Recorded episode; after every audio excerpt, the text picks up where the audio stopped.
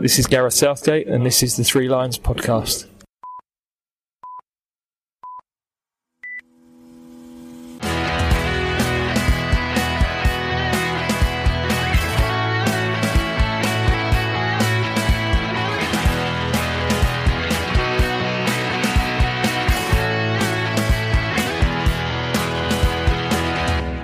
And welcome to the Three Lions podcast. My name is Russell Osborne, and this is an independent England football supporters podcast. Regular listeners of the show, well, you may remember a couple of previous episodes where I focused in on former England managers, namely Sir Walter Winterbottom and Sir Alf Ramsey. And I spoke with biographers for each of those Walter Winterbottom's son in law, Graham Morse, and Dave Bowler for Ramsey's.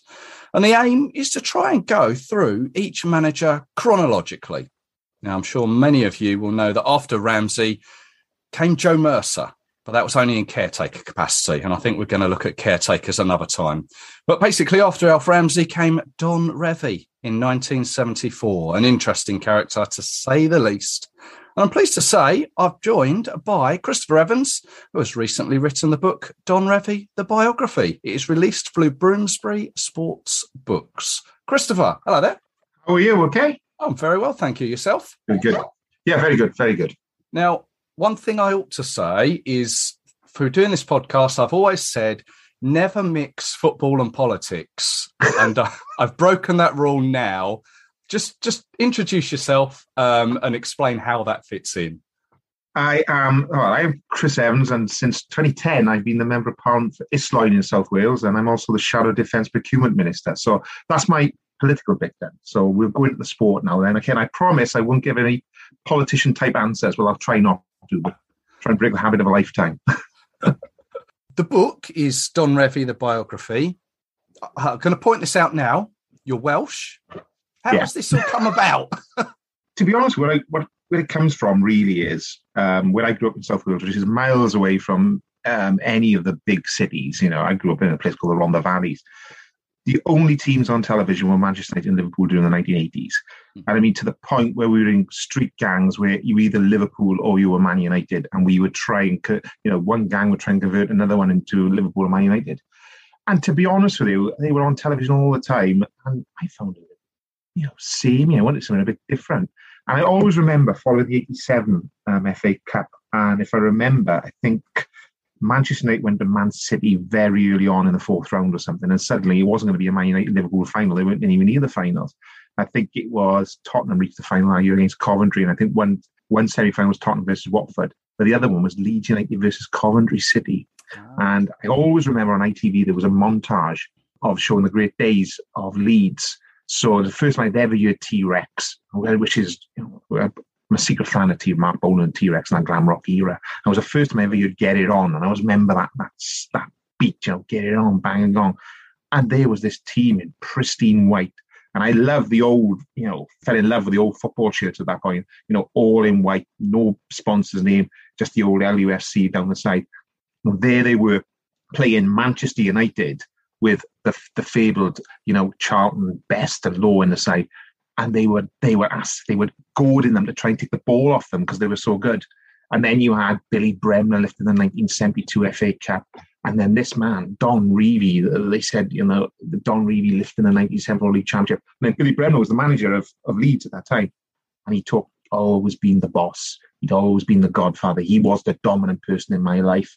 And I was just really fascinated by how this guy had become so dominant, these players. Five years later, then Leeds beat Manchester United for the title under Howard Wilkinson. And I remember every newspaper starting with Dirty Leeds, disgraced Don Revie. And then I, you know, and th- this wasn't coming from, you know, anybody serious, shall we say, we talked about football, in the Garth Crooks or the Gary Linekers. Mm. This was coming from Jimmy Greaves. This was coming from Emlyn Hughes. And people I thought was comedians. I didn't really, you know, I started watching football in the 80s. I don't remember these players. All I remember them was was being quite funny. St. Greaves on uh, a Saturday lunchtime. Emlyn Hughes on Question of Sport. Very funny. You always laughing. You know how much they, how much, particularly Emlyn Hughes, how much he hated Don. He was money ruled. You know, he's obsessed by money. Don Readies. He was up to all sorts. And I couldn't understand why his comedic figure suddenly turned on this man. To the point, you know, I knew nothing about really that point. I was 15, 16. I just loved football.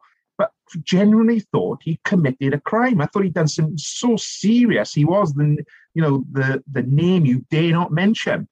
And what was funny recently, you know, during lockdown, ITV started showing um, big games again. The, the 87 Cup final was interesting. Yeah. 79 was in there. But the 1989 title decider was in there. And Don Revie died that night. And usually it says, oh, it's a sad day for football. We've lost so and so. There was no mention of Don Revie through that game. And I was very interested how in 1974, my research, what I would say in 1974, had he died in 1974, left for know, Arab Emirates in 1974, people would said, Don's a pioneer. He's the forefront of football. He's now selling football to Dubai, you know. But by 1977, he is an absolute pariah to the point the FA are going after him in a witch hunt. Daily Mail, Mirror making a, uh, a, uh, just digging out anybody, Gary Sprake, Bob Stokoe, just to say something about this guy fixing matches or or, or, or throwing matches or whatever you want to say. They, you know, you even had a, an incident which is in the book where it said Don Revie appears in the crowds for crowd for Leeds versus Middlesbrough. Of course, he's going to be there. He managed Leeds and he's from Middlesbrough. Of course, he's going to watch the two matches. On the Monday morning, the FA sent a letter to the 92 clubs. Do not think of employing Don Revie because he has been banned from any football activity in this country for 10 years. So they restrained, they not only just banned him as well for just leaving a job he didn't like, they also restrained the trade as well. They restrained him from doing the job that he was that he was most qualified to do. So what I got very interested in is how he became a mystery man, how he arrived at that stage. And I think um, I think history, I think his contemporaries were unfair to him, and I think usually history uh, sorts sorts those matters out. You know, I think they always say history treats you better than your contemporaries, but unfortunately, history doesn't t- treat that way as well. A lot of his allegations are completely unfounded, without fact, and he and he's and he's still reported as fact. And that's really why why where the fascination for Don Revie come from in a long-winded way. well, I mean, from my own personal opinion or perspective, uh, when someone says the name Don Revie to me, immediately I think of, as you say, dirty Leeds Um, and then it's the England job. Uh, and then there was this Dubai UAE sort of era that I didn't really know a great deal about, to be honest. And the book goes through it all. It's a great book, um, and it, I've rattled through it. It's, it's really easy to read. But I think let's start at sort of the beginning because he, he was a player as as well.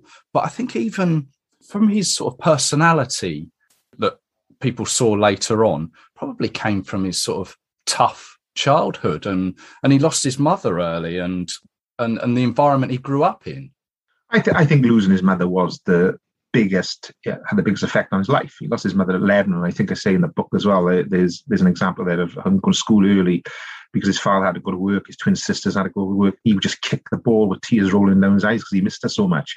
And I think this gave him a sense of insecurity. And I think before his mother died as well, I mean, his father at for two years and they would, they would earn, he was trying to feed a family of, of five on 24 pence. You know, there's there's um, instances of his mother having to take washing in from the, the posher parts of Middlesbrough as well, where he, ha- he actually had to help out and do the laundry for these more affluent families. He says, you know, he walked, they walked to Middlesbrough town centre um, at the end of the day on a Saturday to get the scrag ends of the meat, the, the, the soup, so they had to meat that week. You know, there's there's instances of his father having to just find sticks to put on the fire. It just feels that there's a lot of there was a lot of hardship there. Add into that as well. I always say this, you know, if you look where the old Ayresome Park is, it backs onto the Holgate Wall, as they call it, and on beyond that wall was the workhouse, which there are some instances in the book of some horrendous things happening there, which would really cast a shadow over where Revie was from in Bell Street as well. That then became um, the sort of employ the labour exchange where people had to go there to see if they could qualify for benefits. Father had to go through that, and it was quite humiliating as well. And then his mother died there. So I always say Ayresome Park was his place for his dreams, but also beyond it was his nightmares. And I think this is where the insecurity come from. I mean, there's instances of him becoming very superstitious at this point in his life. He drops to his knees every night and he prays to God as well. He also say in the book as well, he has this belief that there's always a pitfall around the corner. And I think that goes into his career as well. He goes into the one, you know, football at that point is really insecure. You know, he, he has to work as an apprentice builder just in case he doesn't make it. And he's working all day and then training at night as well. You know, he breaks into the Leicester team at uh, 21, smashes his leg in three places they say to him there's a thousand and one chance he will returning from this Don. And his manager, Johnny Duncan, says to him, You're going to be that one in a thousand man, Don. And he was. But then he reaches the cup final. It looks like, oh, he's turned it around. A couple of weeks before, he gets into a challenge with a, with a West Ham defender, takes an elbow on the nose, breaks his nose, and keeps hemorrhages. It keeps him at the 1949 FA Cup final. He was on his deathbed, wasn't he? Yeah, he nearly died. Yeah, they put him in a taxi, and he, had, he, he went to Plymouth, and uh, they played Plymouth Argyle, and he was put in a taxi, and he nearly died because he bled so much all the way back to the Leicester Infirmary. Yeah, if they half, an Elsie actually said half, his wife said half an hour later, and he'd have been dead. So see how serious that was, um, you know. And I think he always had this feeling about him that something was going to go wrong. But then he felt, and I think it's where the superstition comes from. He felt uh, one thing he can't control is that chance that we all live by. Something will go wrong anytime. We all know that, right? You know? Yeah. But he's trying to eliminate that by being superstitious. You know, Johnny Giles said, got a great story. He told me he just went in the boss's room and they had a new pair of boots and he put them on the desk. And Revie said, oh, no, you've done it now. He said, oh, what do you mean? He said, well, we're going to lose on Saturday because you just put new shoes on the on the desk.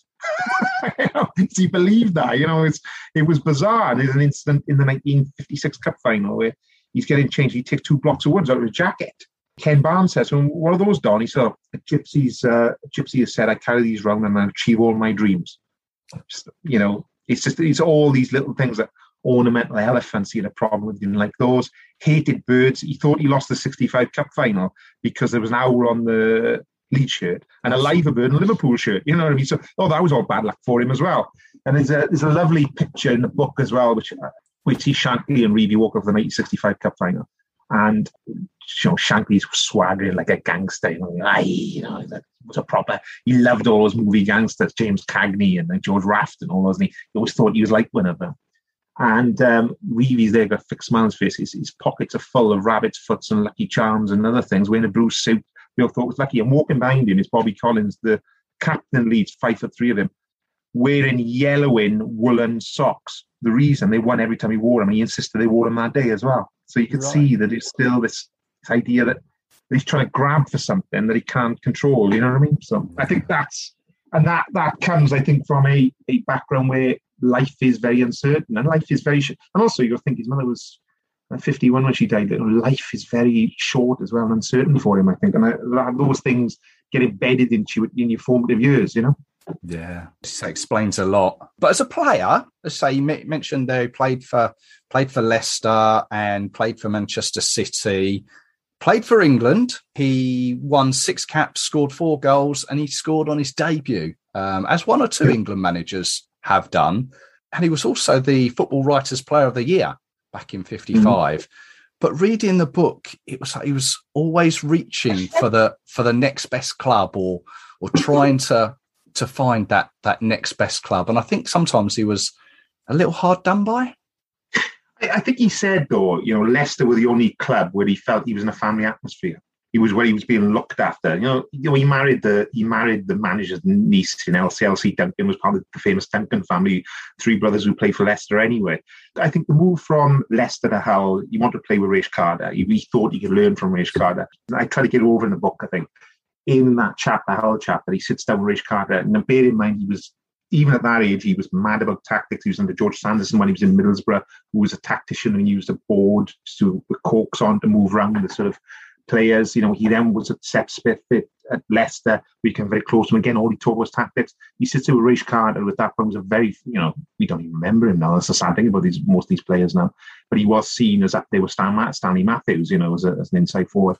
And he was expecting, you know, this download of information, somebody who revelled in and he tries speaking to Raich Carter, and Raich Carter gives him one word answers and then throws a few football books at him and he goes to bed. And Don's just sitting there going, I've made a huge mistake. So I think that was the move from Leicester to Hull genuinely was he wanted to learn from someone and he thought going under Raich Carter, he learned there. Disappointment. The move to Man City was uh, a real ambition. He realised to be stuck around with Hull Steves and becoming just another journeyman and he just went there. And I think the problem was that he he could be very thin skinned. I mean, with with Man City, there's the best stuff where he goes on holidays where he says that uh, he signed it off with a manager and and he and they said he didn't. Um, and he saying, and then he, he got suspended. He was footballer of the year, and he wanted out after that. He goes to Sunderland. He ends up having a punch up with a manager and ends up going to Leeds. And again, you know, there's there's all these these instances where he's quick to take offence. I think sometimes, you know, perhaps there's maybe a failing in him. I don't know, but I, I, I sense that he's always looking for that place where he belongs. Yeah. And that doesn't really come to him, I don't think, until 61, 62 when he's the manager of Leeds and he can shape shape that side around him. He gets in Leeds what he wants. He gets free. You know, Harry Reynolds gives him the money. He's also got a set of young players, the Norman Hunters of this world, Paul Reaneys, Madeley, very famously, Billy Bremner was there, Gary Sprake was there. And he can mould those boys all looking up to him because he's footballer of the year. He was captain of the side as well. Now he's manager and he's there, the father figure, and he can mould that. He can find that he's got that can do what he wants for that club, and he gets total control there. And that's why I think Leeds went off and became such a fantastic side, to be honest. Well, it it, it wasn't immediate, was it? He was there for 13 years, I believe. But when he took over, he, he began, they were in the, the old second division. Yeah. I mean, they were lucky not to go to the third division. I mean, he was he came down the final the day of the season in uh, in '63. You know, it wasn't really for him. I don't believe until Bobby Collins came along that he had a prayer. Bobby Collins, five foot three. Derek Temple said to me, you know, described him as one of the most temperamental people he'd ever met. Again, would whereas whereas I think Revie would be thin skinned and leave. Bobby Collins would be looking for a punch up. You know, there's one incident where he where he, he didn't have the hook he wanted in the Everton. He came from Everton, I should say. He came from Goodison Park, but he didn't the hook he wanted, and he, he wanted to fight everybody in the in the dressing room. But what he did, he came there, senior pro again, very famous, former Celtic, former Everton. Players like Billy Bremner wanted to aspire to be like him. He was playing the centre midfield. He was the they call him the pocket Napoleon. He was the general. He turned all around off the back of Bobby Collins being there. There's the disgruntled winger at Manchester United called Johnny Giles. John looks at Leeds when they got a chance to go to Blackburn or Leeds. He looks at Leeds, goes, Bobby Collins. He said to me, he said, I said, why do you sign for Leeds? He said, two reasons. So two words, he said, Bobby Collins. Because if Bobby Collins was there, there was something about that side. And so through that, he was attracting those players. But until Bobby came along, there was real problems. But also, I think people forget about what he did to Jack Charlton. I mean, he says to Jack Charlton when they're playing together, Jack, if I was ever manager of this club, you'd be the first person out the door. Yeah. But then when he does become manager, he says to uh, Jack Charlton, you screw your nut on, right? And I can make you an England player.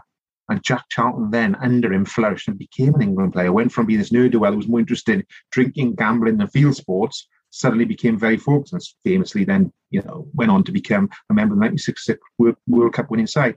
So people forget that he was turning players like that round. You know, he was looking at them saying, "There's something in this boy," you know. But I've got to, I've got to bring that out. And I think that was the the real magic in what he managed to achieve at, at uh, Leeds United. You know, and again, we talk about famous players coming, in, Alan Peacock came there, was famously partnered with uh, with Clough at Middlesbrough as well, was was breaking all records as well. So you know, I think after Bobby Collins came there, that set everything in stone, and that was the start of Leeds. The downside of that is I think players like Bremner and uh, were sort of ingrained by Collins. They needed to look after themselves, and that's where the the toughness and the aggression that we knew from Leeds United in the, in the fame in the glory years. That's where that come from. That that Bobby Collins um, mentality, I think. Well, there's two things you mentioned there. Brian Clough, and we'll we'll touch on him in a minute. But you said that the glory years, and and they really were for Leeds because pretty much throughout his time, they were always in the hunt for trophies or I mean, I, I, don't think it was really classed as like the top four back then, but if it was today, they they would still be classed as a, a great team in the top four. Um, they were FA Cup finalists, FA Cup winners, title winners, European trophy winners, which was what the the old Fairs Cup and yeah, yeah, yeah. yeah. yeah. So Brevi always, to me, reading the book, he always wanted though that one step further, the European Cup, and I think that was possibly one thing that maybe he he went regretting. What he said, I think is a there's a there's an interview um, towards the end of his life that he gave when when he died was diagnosed with motor neuron disease. Where he said, "I live for the day when we won the league championship. I live for the day when we won the European Cup. I live for the day then when we could play for the World Club Championship and we could say we were the best side in the world." And it never happened. And of all the things, I think you know, this was a guy very driven, very ambitious. And one of the saddest things he said, he never, never got there. And I think at that point, I think what he realized was, I think this is where the turning point in Revie comes, where you see what people remember Revie as this paranoid, obsessed, desperate to win, this guy that that is just so aloof almost because he's so tunnel vision about winning. I think he wins the title in 1969 he does have a huge ambition. He says himself he wants to be up there.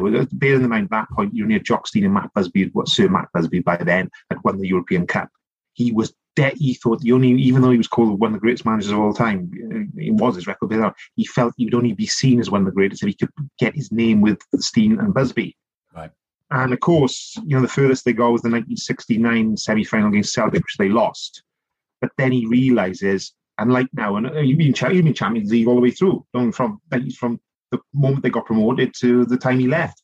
They never finished below in the traditional Champions League places. Five times they were runners up, twice they were league champions. They would have been playing Champions League all the time.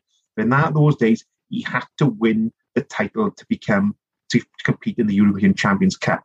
And that, in the end, I think absolutely drove him mad. You know, they lost out in 71 to Arsenal on the final day of the season, and Tottenham and Arsenal drew. Arsenal wouldn't have won the double, and Leeds were champions. In 72, had they had they not played the FA Cup three days beforehand and lost to Wolves, they'd been champions again in 72. And 74, they were champions. So you've got to look.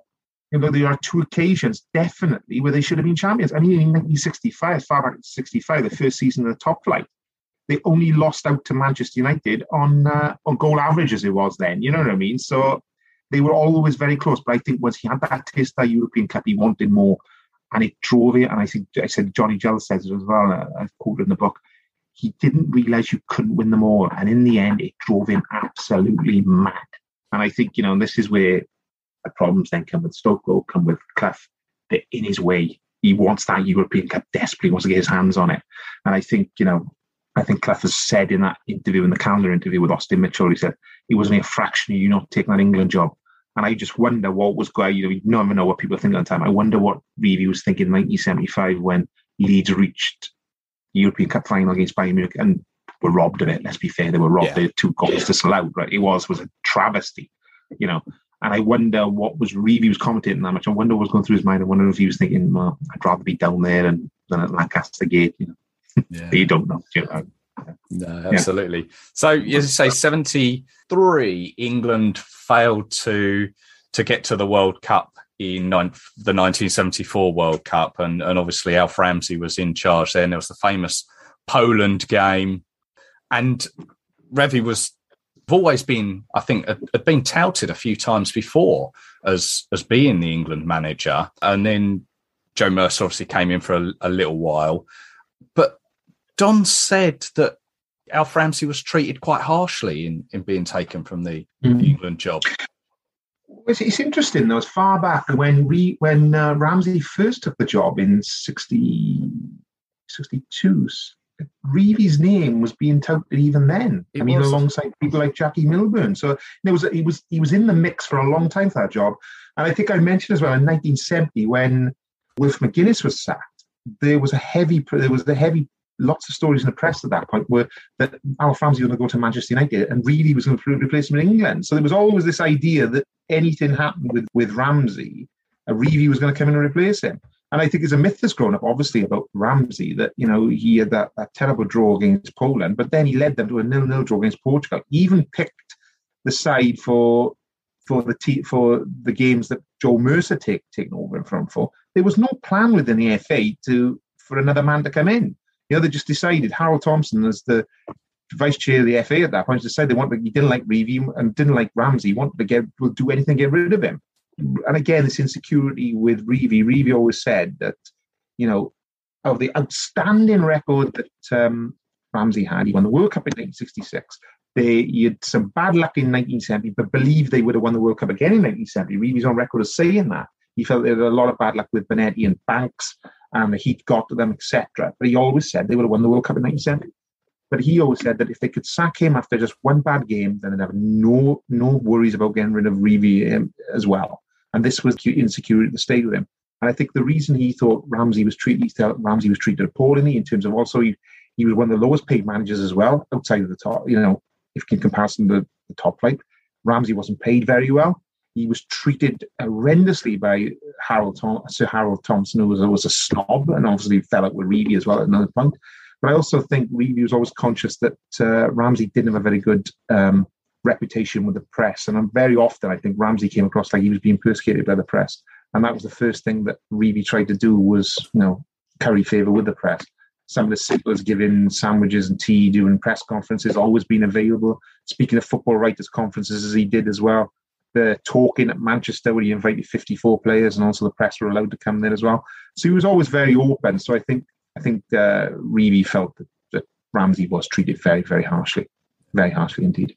What I found was was quite interesting that he didn't actually apply for the job, and the the job position was actually advertised in the Times, England manager, which I think was is amazing. But obviously he yeah. he got the job back in '74. England hadn't qualified for the for the World Cup that year, but obviously 78 was on the horizon. Five year contract and a salary of 25,000 pounds. And I read in the book, it was quoted as him saying, I'm delighted to be given the chance to manage England. This must be any manager's dream. And as you say, he, he sort of threw himself into it in the respect that he wanted to be treated well by the press. But one thing I, I do just want to sort of touch on the salary there, twenty five thousand pounds, they say was far more than mm. um, Alf Ramsey was was being paid. Throughout the book, he was always looking to secure his family's future. Is is what's often mm. said from a from a financial position. Was was he? Was it be fair to say he was money driven? I think you've got to look. You look at this. You know, it's easy to look back on modern eyes and say he was marine driven. You know, I, I it's just what come home to me when I looked. John, Johnny Giles very kindly showed me his very first Manchester United contract, no. and he was on twelve pound a week during the season and eight pound an off season. You know, it was, and he also had the maximum wage as well. You had instances of Jack Charlton's, you know, shooting and skinning rabbits and selling to fellow players. Plus, he was, you know, Terry Venables said, I always used to like going to Leeds because I always come back with cloth for a new suit for my tailor. So because he was always Jack Charlton was selling him the cloth. Um, you know, so I think football there wasn't money in football. Of mm. course, he was going to start, he was going to look for money. Of course, he was going to be, and also, you know, it's a very insecure profession. You know, you know, he says himself, you know, in his first season, he, you know, he, should, he was sure he'd get sacked if he'd taken on third division. He was an untried manager; they would have got rid of him, brought some more experienced in. You know, he said that himself. So there's always a level of insecurity around him. He was never a rich man doing the way he was playing. They'll get to the millions they did today. Yeah. So I think it's easy to, you know, it's very easy and very simplistic to go, yeah, he was very money motivated, but I don't think he was any different to anybody else who was doing on the side. I mean, nobody said it about, nobody said about Franny Lee then, Franny Lee making millions of a recycling company. But Franny Lee did the same thing. All he did was secure his family's future. Nobody said about Jack Charlton and sports shops. Yeah, he did. Nobody said about Terry Venables having tailor shops or or that wig uh, company he had in the 60s. No, nobody said those things, but because it was re, you know, because of what happened with, I think, Dubai, you know, it sort of framed him as this Don Readies character, which I don't think he was doing anything different to anybody else, to be honest. They all had to make, they had to top up their money. They don't have a pension as well during that, era as well. So, yeah, you know, from one respect, it is easy to fall into that trap of saying he was money motivated, but I don't think he was any any different to anybody else who was playing at that point. Yeah. Or managing that point, I should say. Yeah obviously the 78 World Cup was the the aim, or, or there was also the 76 Euros um, at the time. He he got off to a, a relatively decent start as as England manager. Mm-hmm. I mean, as a total, he played or managed 29 games. He won 14, drew eight, uh, and lost seven. But unfortunately, I think the the losses were more in the competitive games rather than the, yeah. the friendlies. Um, although there was a couple of friendlies where they were outclassed. Uh, there was the the Netherlands friendly. You mentioned as well about when he brought together all the the England players in a was it a mm. hotel? Is it a Leicester hotel or, or somewhere? Manchester, Manchester. Is Midland. Is Midland hotel Manchester. That's right. Yeah. Brought loads of them in, introduced himself. Um, uh, but and then there was, like you say, Emlyn Hughes. Um, he he didn't get on the right side of him straight away, did he? Mm. No, I, I, mean, I mean, I think his problem was, and he said this himself later on, he was searching and searching, and he thought, he genuinely naively looking back now, he thought, I'm, I'm going to work with the best players in the country. I can pick whoever I want. And he said he was searching and searching. He was looking for Johnny Giles. He was looking for Billy Bremner. But the fact was, Johnny Giles was Irish. Bremner was Scottish. You know, what he realised quickly was suddenly, if there's a problem in the centre of the park, I can buy. I just open my checkbook and I'll buy you someone. It's not like that with England manager. And I think the the real issue was he didn't have world class players. And he said himself later on, he said he used to go before the press and say, "Oh, I've got world class players here." And it was a bit of a He felt we need two world class players. He actually had it with Ray Clemence and Kevin Keegan. There was nobody else he felt that was that was good enough at that level. And I think I don't know what the issue was with Hughes, but I would say, especially with Hughes and with Alan Ball as well, he seemed to be such, such a fantastic man manager at Leeds, yet he lost that in England. And I there was a there was two issues really. I think a lot of it was he couldn't settle on his first eleven because he was constantly looking for the Giles and the Brennan that he needed in centre of midfield. The other point was that he really he really just struggled, I think, with not having day to day interaction with the players.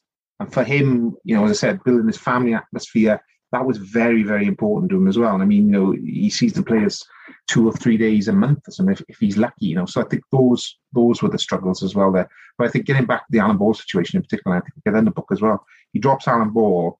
He has a very good PR stunt against Germany in 75 where he names Alan Ball the captain as a nod and a win to the 1966 World Cup. He's the only survivor of that World Cup squad at that point, Alan Ball.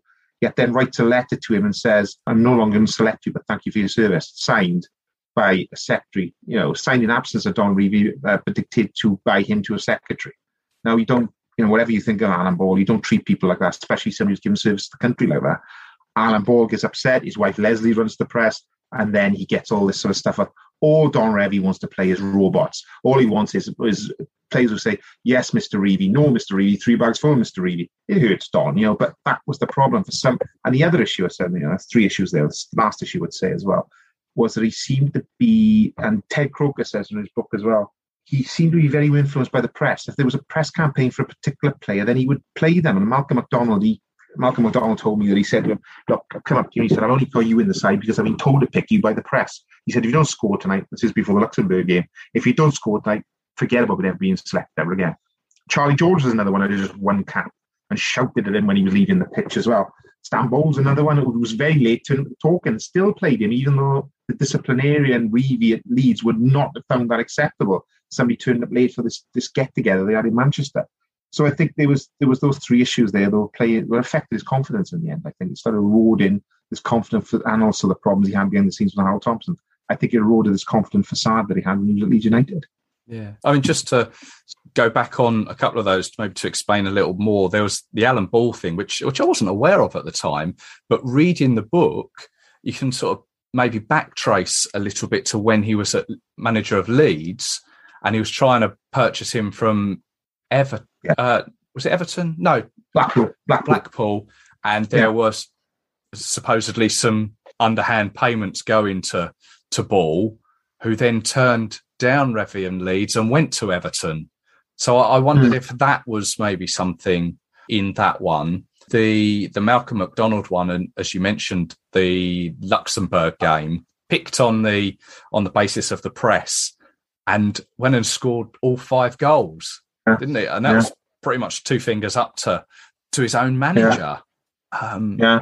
It's yeah, it's it's uh, very very strange. Say he tried to bring in, I think, bring in those that Leeds family ideology that he had. He had all like the dossiers, didn't he? Whilst he was yeah. at Leeds, they'd have have all these players scouted, um, and he had that down to a T. Then wanted to try and do it for England, and and the players he had weren't interested.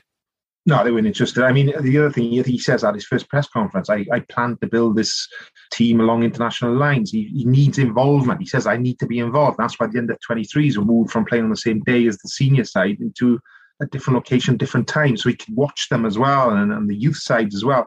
But it just wasn't there. I mean, carpet bowls work well. But the thing is, you can understand these players Leeds, the Bremners, the Hunters, to go back to that, the Reaneys, the Sprakes, they were with him from the age of 14. They knew nothing else. All they knew was carpet bowls, bingo, and, and putting competitions for golf. And Kevin Keegan told me once Stan Bowles, they were doing the putting competition, just slammed the ball and walked out.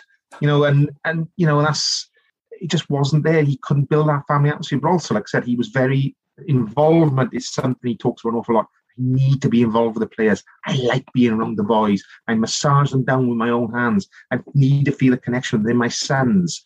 You know, and then he goes to England and it's not there. You know, but how can it be there? They all, you know, it, it was what's interesting is Allan Clarke told me a story. He said once he was injured, he wasn't injured, and he was called up to the England squad. And uh, Don Revie said to Allan Clarke, "Tell him you're injured." He said, "I'm not injured." He said, "Tell Alf you're injured." He said, "I'm not injured though." He said, "He said, look," he said, "Who pays your wages?"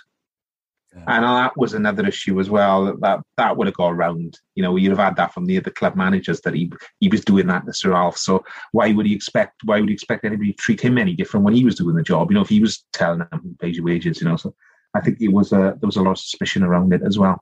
Yeah.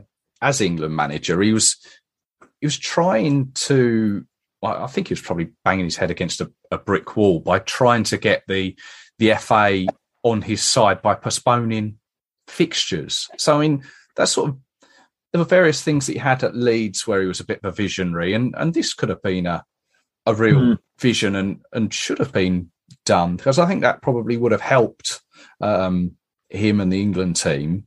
But but the FA weren't the FA weren't keen on it, were they? I, th- I think no. I think his problem was the football league. He'd fallen out with Alan Hardaker.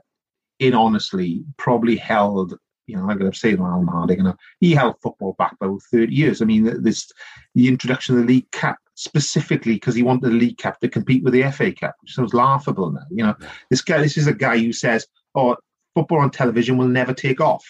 You know, you just you just wonder at this point if you had somebody like that in a community of a commu- head of a commercial organization talking like that, you have the door the first day. You wouldn't last a week, yeah.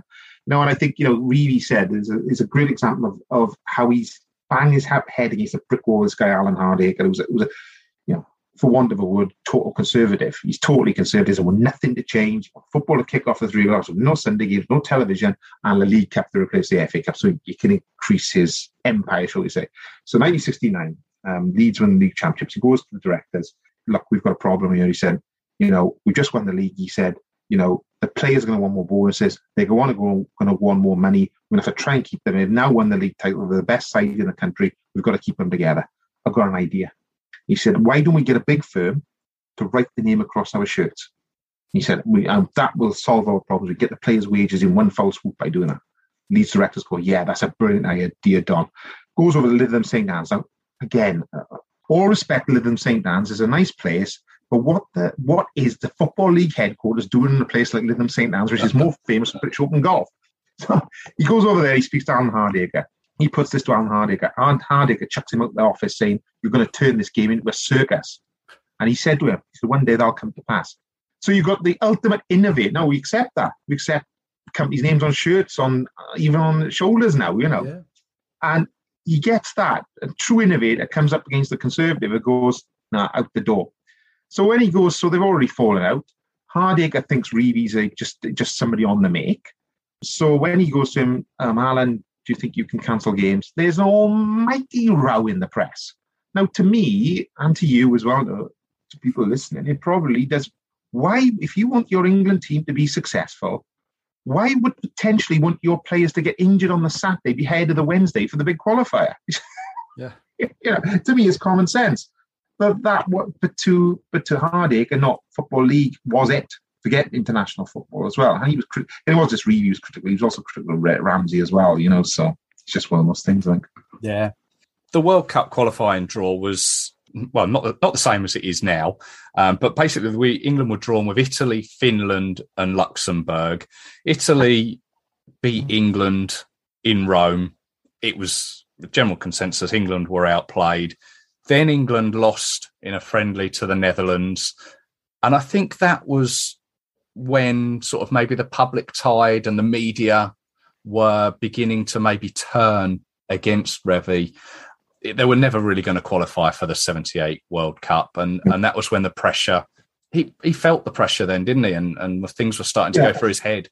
I think, I think, I think though, you know, we talked, we talked earlier about fine margins, about losing seven games, but you know, it's the seven games you lose if you lose a friendly against, I don't know, say you lose seven friendlies against Germany, France, and Italy, but then when it comes to the World Cup semi-final, you win, you beat Germany, and you're, you know, it, so it's fine margins, and the, the, the two games that probably turned it all around was years before was in 1975 ahead of the 76 nation European Nations Cup, which became the Euros. Yeah. They yeah. lost to Czechoslovakia and they drew against Portugal, which meant they didn't qualify. Not qualifying for the Nations Cup meant they were seeded then for the World Cup. So there was always a danger they were going to meet one of the European superpowers, which they did with Italy. And now Italy at that point might have had a bit, you know, they were coming out of a transition phase. You know, your people like Capello were still there. But the nucleus of that side was the side that went on to win the Europe, the World Cup in 1982. You know, so I mean, You know, it took in six years. You had Dino Zoff as a keeper, Yeah. for instance. You Yeah. So I think the problem was that my fine margin of error that not failing the qualifier for the Nations Cup gave them a very tough group game, you know. And I think, um, as Fred Street said, again, the issue isn't so much the, the results against the top players. And if you look at the Italian game, they lost 2 0 in Rome. They had, they, under Ron Greenwood, they won 2 0 at Wembley, but it was too late. The fact is, against the Finlands and the Lu- Luxembourgs, it's, oh, you know, very often the two top sides in a group of four will cancel each other out, which is what happened here. So you've got to run up cricket scores against Finland and Luxembourg. And all very often, as Fred Street said, the tougher games are the Luxembourgs because you've got to win at that point 8, 9, 10 nil. Because you know Italy can do the same thing. So it's all about a race to the top. And actually, what was done for England in that um, in that group in that year was the goal difference. They just didn't rep enough enough uh, enough goals against the Finlands, and then a terrible game against Finland. Um, they were disappointing against Luxembourg as well. They didn't score as many goals as Italy, and they were out. And so that was so. Re in reality, you know, where there's a lot of myth about oh yeah they got played off the park by the Italians in Rome, and how many how many teams have been played off the park by the Italians in Rome? You know, the, the reality was they didn't do well enough against the Finland and Luxembourg to put themselves to put pressure on the Italians with goal difference, which would have meant that game against under Ron Greenwood that you know if they'd won that and they'd have a superior goal difference. Of course, they'd been in the World Cup, and we've been talking about you know what a missed opportunity Revie had rather than what a failure he was. You know. Yeah, very true. There was a point, obviously, where the pressure got to him, and he he was approached by uh, the UAE, um, Mhm. United Arab Emirates, that, as I say, he didn't take that last game against Italy at Wembley. And you mentioned Ron Greenwood; he took that. But the, as I mentioned at the very beginning, the UAE, the Dubai, I I had no real knowledge about other than just Don Mm. Revie and sort of in brackets UAE. I didn't know the whole story about that. So, go on, tell us a bit how how this sort of came about. Well, I think I think this is the actually this is the point when I when I came in on the Don Reilly story. You know, he seemed to burn brightly, become Leeds man, you know, Leeds manager, the England manager, then go to the UAE, and then disappear off the face of the planet completely. You know, and I, it's, it's always seemed quite odd to me. This very northern man, you're a very northern Yorkshire man, why go to the UAE? But I think you picked up earlier there, Russell, about um, the Holland game, and the Holland game I think destroyed him in the respect of confidence wise. I mean, this was a guy who always thought he was deep thinking about the game, the Revie pan, you know, the master tactician. And he really wanted to test himself against the total football of um, of Rinus Michels. And I use Rinus Michels as an example. He, he's seen Rinus Michels as an example in the in the book as well as someone who dominated it with Ajax was was a nowhere club a bit like Leeds, and they won three European Cups in a row. Yeah. And he, he wanted to really test himself. And that night he came up against the two Johans, uh, uh, came against Johan Cruyff and Johnny Rep, ripped them apart. And I think um, Jeff Powell wrote in the Daily Mail, and I quoted the book as well. England joined the also rans of world football tonight. Even if they qualified for that World Cup, they weren't going to do much because they were so far behind the team like Holland. And at this point, Harold Thompson, Harold Thompson was agitated and was apparently Lord Harewood, who was the president of Leeds United and was also cousin of the Queen, informed Revie after the match that um, that Harold Thompson had approached the Cobbold family, who owned Ipswich Town, with a view to appointing Bobby Robson to replace him. Now, um, Revie obviously got wind of this. Now, at this time as well, Revie wasn't Revie wasn't without offers before the UAE. Kim Revie told me Elton John approached him after one of the England games and said, "I've got Watford in the fourth division. I want you to come there and do do, do to Watford what you did to Leeds." And Revie said, "I can't do it. I'm the England manager. I can't do it." He said, well, "Who have you got in mind?" He said, "I've got Bobby Moore." He said, "Go for Graham Taylor. He's the best young manager in the, in the league. He's been at Lilleshall. He's the best, one of the best students we've ever had, and the best is history." Everton approached him as well. I was already approached him in 1973. The Moores family approached him, and he said, "Look, if you wait till November, I'll be in a position to take the job." They didn't want to do that, and they, you know, they went off on other ones. The UAE comes in. Now he knows Harold Thompson's out to get him, and Harold Thompson allegedly said to Lord Harewood in the Finland game, "Let's hope it's a big win, a good win tonight." Harewood says to Thompson. Thompson goes, "Yeah, but a good loss, and we can be done with it all." Which was he wanted to get rid of Revie. Yeah. So Revie knows Thompson now is chairman of the FA, absolutely hates him. And they're agitating to replace him with Bobby Robson. The UAE comes along as well. £350,000 tax free over, over a five year contract.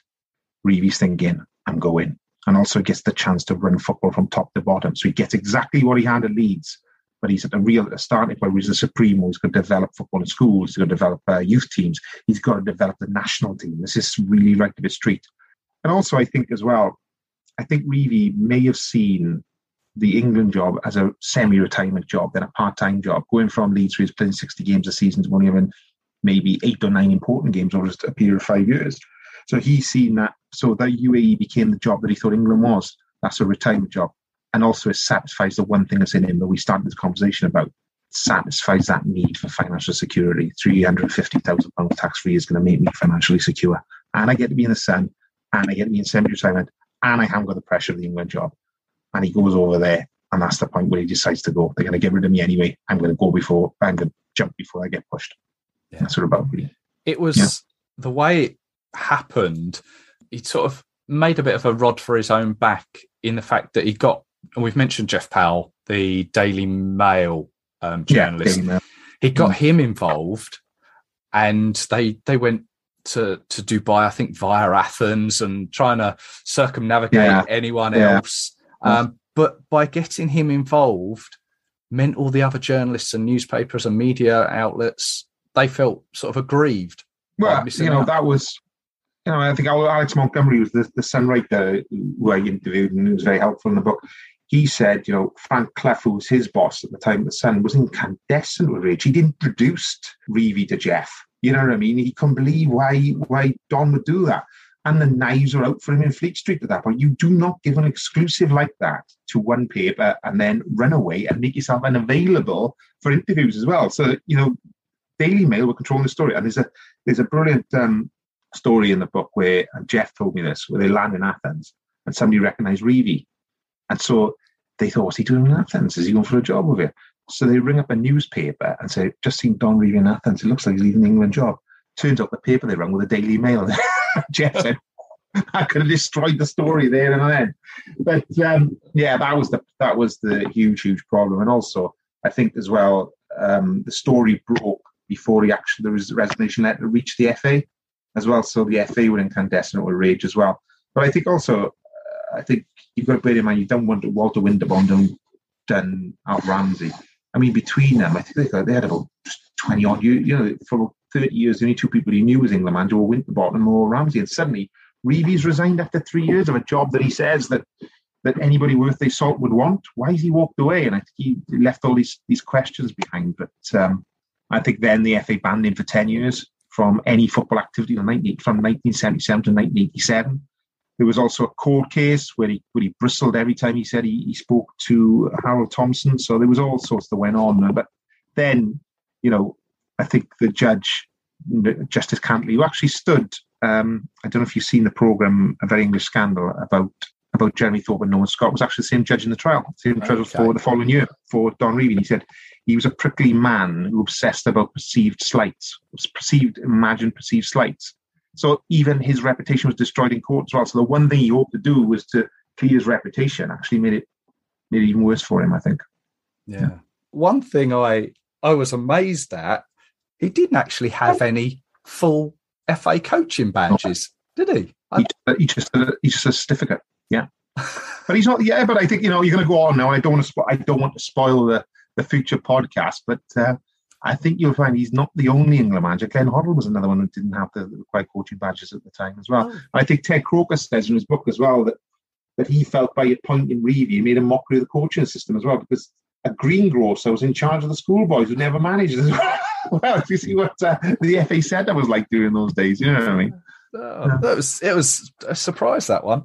Um, yeah, and and another thing I think it was you mentioned Kim Revie, his his daughter, and I think it was in the book that she said when he went to the UAE. As we look at that area now, it's a obviously a huge up and coming, or it is a well established part of the world now. But looking back on it, he was one of the maybe the the early instigators of that area becoming what it is now by having such a yeah, high profile person go there it was the desert. There was nothing there. It's not like it is now. I've never been to the UAE, but you know, there's there's skyscrapers there. There's you know all sorts of leisure complexes. But, you know, you got the Dubai Grand Prix there now. You, but the way he said though in, in 1978 interview, he said, you know, this place is mushrooming. It's going to be huge in ten years' time. You know what I mean? And it, it was the, the money they poured into Dubai. But when he went there, no, it was it was literally the, the desert years. Yeah. Perhaps I should use that as the title of the chapter for that. so I mean, he's he spent seven years out there in in various positions. Yeah. Um, it, I, I get the impression he, he enjoyed it, but it didn't really go his way. I mean, the, as a team, the UAE were never really going to be no. be huge. But then, sort of after that time, he he returned back to England. Said that he he, he wasn't ever going to get involved in football again, and I think he had a, a few offers, but but was true to his word, and and ended up in in Scotland, which was where his his wife Elsie came from. Yeah, yeah. He, well, he came across QPR in uh, when uh, when Alan Hudson uh, was sacked. Jim Gregory, Gregory was very very keen on taking him in 1984 to to manage QPR. Got very very close, and they. I don't know, uh, judging what I've read about Jim Gregory. I don't know if it was a PR stunt that he was going to bring Don Revie back to English football. Don was very keen on going there, actually. And apparently, they the negotiations ended because Don Revie t- changed the terms of what he, the money he wanted. He said it was a slight different way he wanted to be paid, but but again, Greg, Gregory ran to the, the press and said, "Oh, it's Don being greedy again," you know. And Don Don was quite annoyed about it. He said, you know, he rang him up and said um, he met him to travel travel to Loftus Road to meet him. They met an hotel nearby. So Don was expecting to come back here at QPR in 1984. You know, he said himself he's a 30 years of experience at that point, or 40 years of experience at that point. He thinks he can pass something over. And even ITN were running as a story, and um, and Thames Television. So there, there was there's archive footage that was very serious about that. But um, he was also touted for the Man City job when Man City were having problems quoted once for the Arsenal job as well. And also, the lead, interestingly, as late as when Eddie Gray left uh, the Leeds job, he was quoted in the, in the Mirror as, as, as the plan was that Revie becomes a supremo and Johnny Jones becomes the manager. But then, obviously, uh, Revie said, "No, I'm never going back to Leeds. Where I can't repeat what I've done there and things like that." Yeah, but in the main, apart from those little, you know, could be biggest story, but those little sort of uh, his name's being connected, you have very little to do with football. You know, um, you it for coaching um, Yorkshire Television uh, football schools as well, and he retired to to Scotland um, in 1986 with his his wife back in uh, Kinross. Yeah, yeah, and and he well played golf a lot there, but yeah. unfortunately, also he won the players cha- he played won the players championship twice in, in the 50s would you believe? They used to have a players' championship every year, and he won it. To, he won it back to back when he was at Man City. Yeah, uh, what for golf? Golf, yeah. They every summer they have players tournament. There's a lovely, there's a lovely story. Kevin gives us an aside, really. Kevin Keegan tells. He says so they went to see um, Shankly. They were Liverpool with Kevin Keegan, and um, and they, at that point, all the teams had golf teams, and um, they needed push from the manager. And Kevin Keegan and Emlyn said, um, he said, "Can we can?" So again, was that that squeaky. He goes, "Hey, can we have can we have a can we have a can we have a, Liverpool golf site, boss? Can we? Can we?" And Kevin came back, "Yeah, yeah, I yeah, I think we should. Do. I really enjoy golf." And Shankly doesn't look up from us. Says, "They got a golf team, eh?" He said, um, "Yes, they have." He said, "Well, they keep playing golf, and we'll keep winning championships. Out you go, boys!" so golf is always huge for football. I love that. yeah. So, yeah, um, played a lot of golf. He was, I think he was a six handicap. But actually, interestingly, Kevin he had a place in uh, Marbella, and Kevin Keegan was one of his golfing partners. Actually, so they were they were very close. Yeah, when ah. Keegan retired from Newcastle. Yeah. Well, yeah. I mean, I know Keegan said some some nice words at his funeral, which I guess is is where we are sort of now. He was up in in Kinross in Scotland, and and then unfortunately sort of was diagnosed with with motor neurone disease, mm-hmm. um, yeah. and and then at the age of sixty one, I believe, pa- passed away, which. I mean, is no age um, at all, con- considering what his life had been been like previously. Yeah. It, it all happened quite suddenly, really, didn't it? Yeah, I think I, you know, motor neuron disease is a cruel, cruel, wicked disease, and you know, in my you know, in my other life, in my political life, I've done a lot of work with Motor Neuron Disease Association. I ran the London Marathon one year as well. But it is, you know, there's nothing wrong with your brain, and your body is just shutting down. And um, you know, most people who are diagnosed with it uh, die within 18 months. It's quite simply because it's got the symptoms of so many other things. They've they've got to rule so many other things out to actually diagnose motor neuron disease. You're really at the end of the cycle of that disease once you are diagnosed. And of course, I think the bravest thing for all Don Revie was, or perceived to be, I think ultimately he was an extremely brave man. And I, I think the most moving part, the toughest parts of those of that book was that chapter on motor neuron disease. You know, I, I've met so many brave people within the Motor Neuron Disease Association. And I think if you watch the footage of the testimonial game in 1988 against the Don United, Don Revie Select 11, where Paul Gascoigne played and scored. Yeah. Uh, John Robertson was there, Graham Souness, Kevin Keegan was there, Peter Shilton, and he comes out in a wheelchair. And it must have taken so much bravery for a man who everybody remembered as the Don, the Godfather, the second father, the man who dominates Elland Road, comes out, he's reduced to a wheelchair, and he has to leaves. He leaves after 20 minutes, 20 odd minutes, and he says the last thing he ever said was, "I thought the tears would come, but they didn't. I held them back." And I'd like to thank all the people for coming out and doing such a great job, and Billy and the boys for doing such a great job for me. I need to leave early. And just to see that footage and see the bravery and dignity in the man as well. There's a lot of dignity in the man in that footage as well. It, it, even after all these years later, and I never knew him, and that's my, my that's that's the real regret I got is I never got to meet the guy. And I did have a lot of admiration for him. And it was that point I think when I was really, I really did feel change from fascination into admiration because I think the battle he waged was was was brave and powerful, and I think he did more to raise awareness for motor neuron disease than anybody else. And don't forget, again, you know, I, I don't want to go on about the press, but there's a really nasty story in the news of the world where they said he got uh, one of the sheikhs he worked for in in Dubai had paid for miracle treatment in the Soviet Union at that time, which meant he was walking again and was cured. And it was such a cruel article, not just for the Revie family, but for all the sufferers of motor neuron disease as well, because there's still there's no cure, and they still don't know what causes it. And I think there's still a lot of work to do. But I think Don, his lasting legacy really is whenever you mention motor neuron disease, he's always mentioned about David Niven and Don Revie both had the disease, and I think um, I think that that is the good only good thing to come out of that. Really, there we are. Yeah. Well, see, he, he passed away 26th of May 1989, which, as as an Arsenal supporter myself, that day resonates with me, and it, yeah. because it was the the Arsenal Liverpool title at Anfield on the last day of the season. And you mentioned at the beginning there was no mention of him um, no. that day. The Arsenal players came out with flowers; they were wearing black armbands, but that was more in relation to the Hillsborough disaster, which had happened uh, the the April before. So that's that's surprised me a lot there. But at his funeral, and and we mentioned Kevin Keegan, um, who was who was one of the players that puts puts Revie quite highly. He, he said that it saddens me that a public at large had and still have the wrong impression of him. He was kind, generous, and caring. When he left the England job, he did the right thing for his family, but did it wrongly. Uh, he knew it was big enough to admit it. He'd have been as successful as Alf Ramsey with England if the players had been good enough, but we weren't. So I think it shows probably dare I say, everything there in, in a nutshell um, by Keegan. Yeah, I also I also think as well, and I think you know my my view at the end, you know, the epilogue is my personal view of Don Revie, but you know what I would say at the end of the day, I grew up in the, the 90s, you know, I, I came of age in the 90s and I was a teenage, you know, late teens, early 20s, you know. I'm, I'm wearing today my Maine Road 25th anniversary Oasis, oh, and broad jumper just for you. This is a, Appreciate three lines broadcast, okay?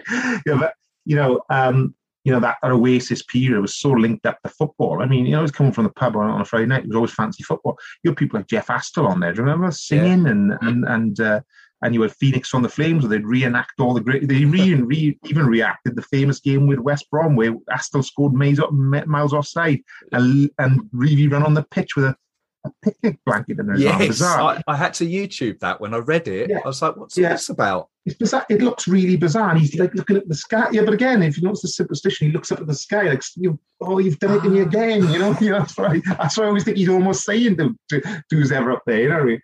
But what I, what I would say is what he didn't have was that chance to redeem himself. And you think about, you know, when I was a kid, when I was a young kid watching football, I remember te- um, George Best on Terry Wogan be absolutely smashed, drunk right. embarrassingly drunk, an alcoholic, and I got all that sympathy for that. But as, as a young man, you know, doesn't understand these things, I couldn't understand why everybody was falling over him because he just seemed me drunk all the time. He's always in the paper drunk. By 1996, and it's the 60s, it's nostalgia, and it's looking back. If Oasis are the new Stones and the Beatles, and the Blur and Oasis are Stones versus the Beatles, then suddenly Manchester United at best Law on Charlton, best suddenly is on the alcoholic anymore. Best's a young man again, and he's always on the television, and Rodney Marsh and all these type of people. And these people you've seen for a long, long time, It's finally it's starting to have a say. They're starting to they started to reappraise football as well. Because for a long time, football was hated, especially in the, in the Thatcher years. It was, it was hated. Suddenly, it becomes cool again, and the history becomes cool. And it's interestingly, in the midst of that, Billy Bremner dies, yeah. captain of Leeds, the massive heart now dies. So the leader can't redeem himself. The manager is gone. He can't redeem himself. And what happens is Revie is not, and don't, I think, you know, by that point, by the 90s or 96, if we look at the 96 Euros, at that point, Revie being 68, he would have been a pundit. He would have been one of the pundits on in Euro 96. Definitely. Yeah. Jimmy Hill and, and Terry Venables was doing, he would have been the pundit. He'd have been able to redeem himself there. And, you know, he'd have had Des Lynam saying, well, you know, you were, you came up with a Revie plan. You came up with the false number nine, Don. You know, what was this all about?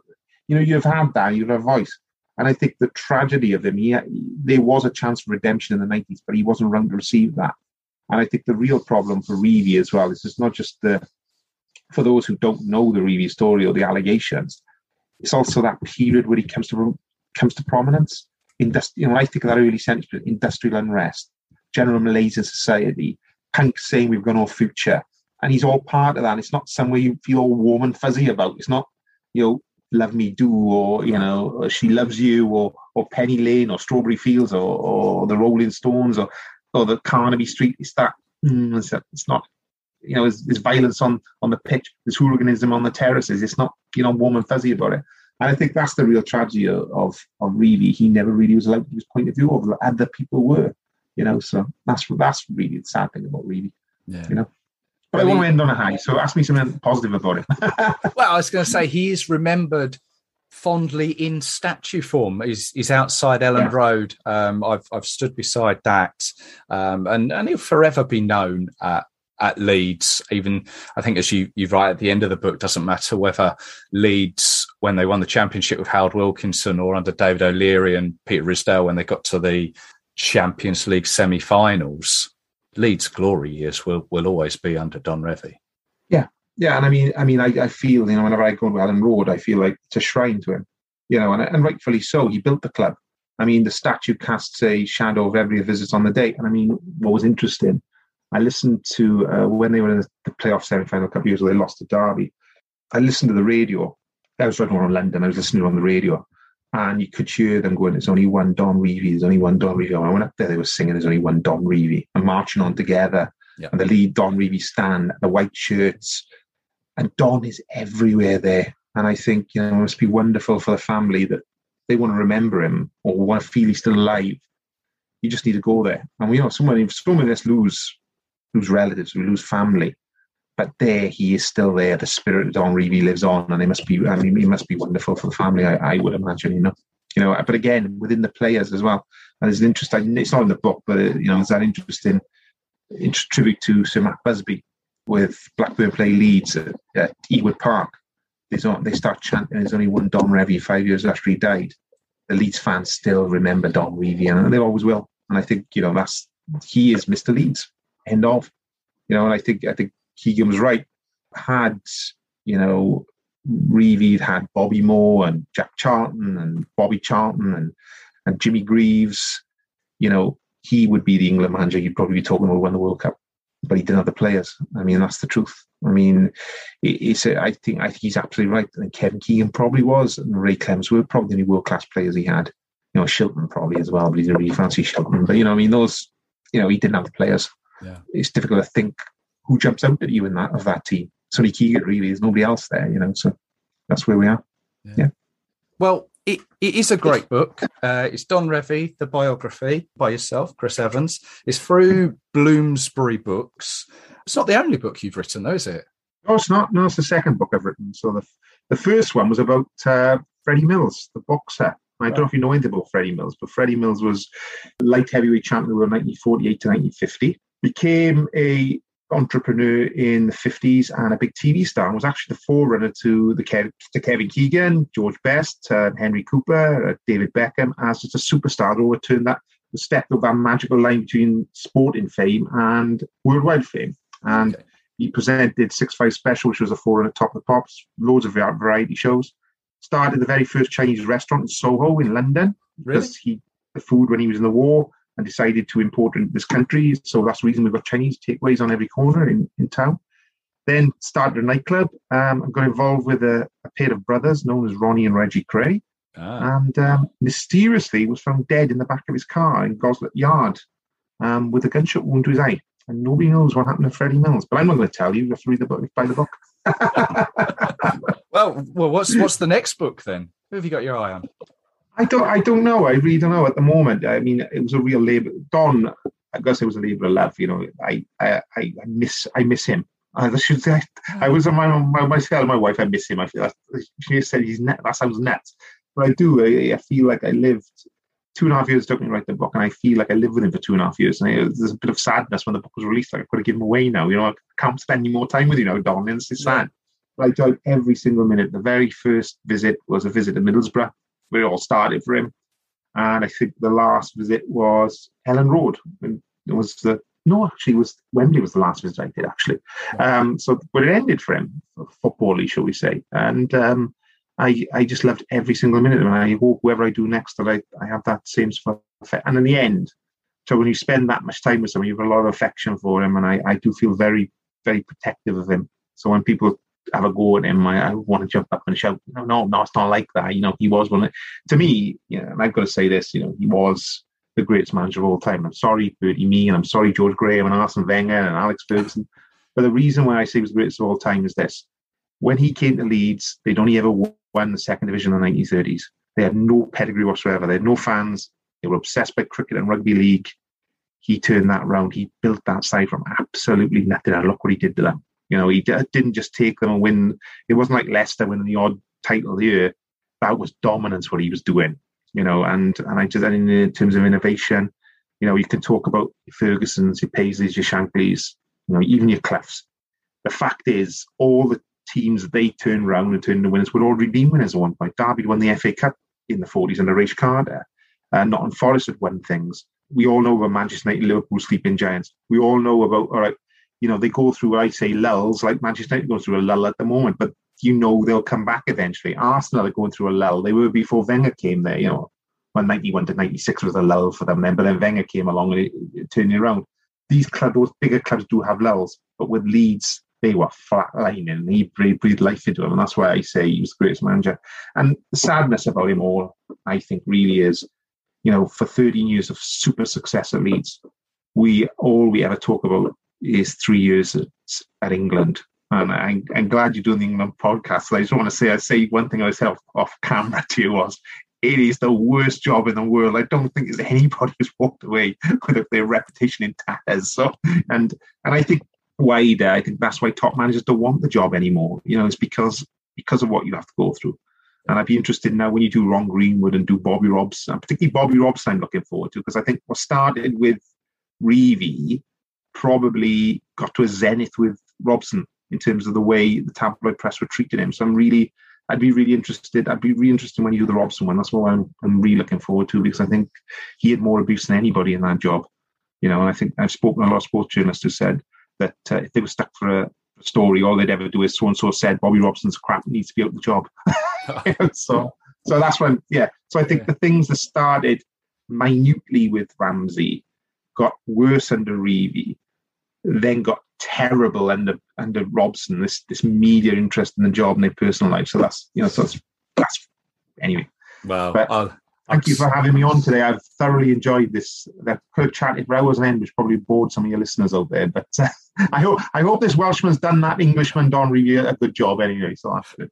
Absolutely. No, thank you very much. You're on Twitter, I believe. You're at um, yeah at Chris underscore Evans MP if if people yeah. want to give you a follow there. I should also say thank you to Catherine McPherson at Bloomsbury Sportsbook uh, for her help on this. Um, it is the the Don Revie biography book. It's it's ideal time. Christmas coming up. Great book. And yeah, I just want to say thank you very much for your for your time, Chris. Thank you very much. I've thoroughly enjoyed it.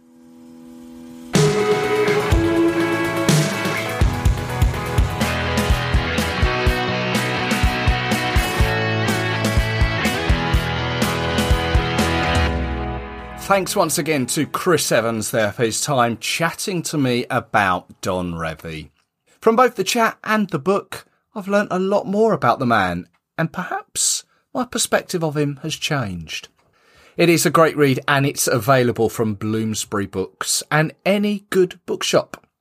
As I also mentioned, the previous episodes where we've concentrated on the two previous England managers, Sir Walter Winterbottom and Sir Alf Ramsey, are available at threelionspodcast.com or your podcast provider of choice. And with Revie in the bag, we now move on to Ron Greenwood. That episode, you'll be pleased to know, will be coming your way very soon. And I hope you can join me for that, and indeed, many more England based episodes. So until then, take care of yourself. Cheers.